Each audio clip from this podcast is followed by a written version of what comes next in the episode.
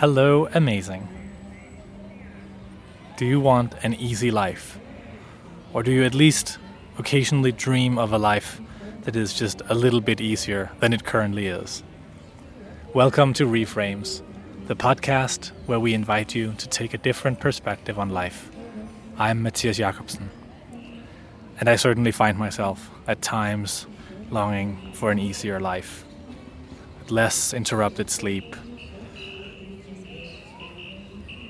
an easier career path maybe, and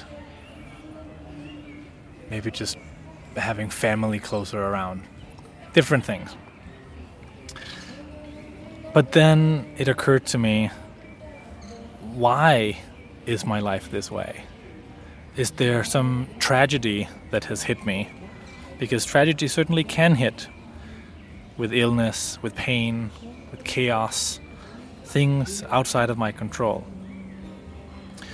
Or is my life this way because I've made choices? In my case, at least, it's obvious. It was my choice that I wanted to live in New York City and leave uh, Denmark behind. It was my choice that I wanted to find my own path in, uh, in career life and build my own companies and do something uh, that didn't look like what anyone else had done before. And it was my choice, along with my wife, uh, to have kids uh, and have many of them and have them close in age. And none of this made it easy. It's not easy to raise three kids and have a career and make ends meet in New York, far away from, from family. It's not. Um, but it's not a tragedy that has that has hit us. It is the, I would say, the expected uh, and, and foreseeable and uh, tolerable challenges and, and struggles that come with the choices that we've made.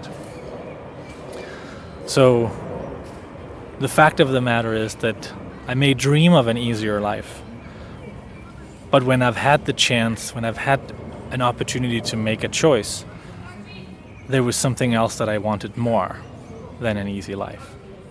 I wanted to forge my own path. I wanted kids close in age. I wanted to live in New York City. So perhaps, I thought, perhaps a better focus is to ask myself, are these the problems that I want to struggle with? Because when I ask myself that, it feels Uh, it feels more obvious, unless I'm unless I'm very very sleep deprived and, and everything just feels like pain.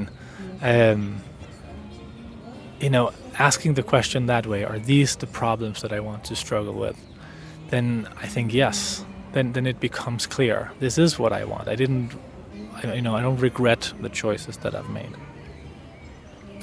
So, the takeaway for you in this is, if or when you find yourself longing for something a little bit easier, just look at what has happened and see. And if it's tragedy, I think it's fair enough to want it to be easier. But if it's choices that you've made, you can look at them and say, are these still the right choices? Have I chosen the right struggles?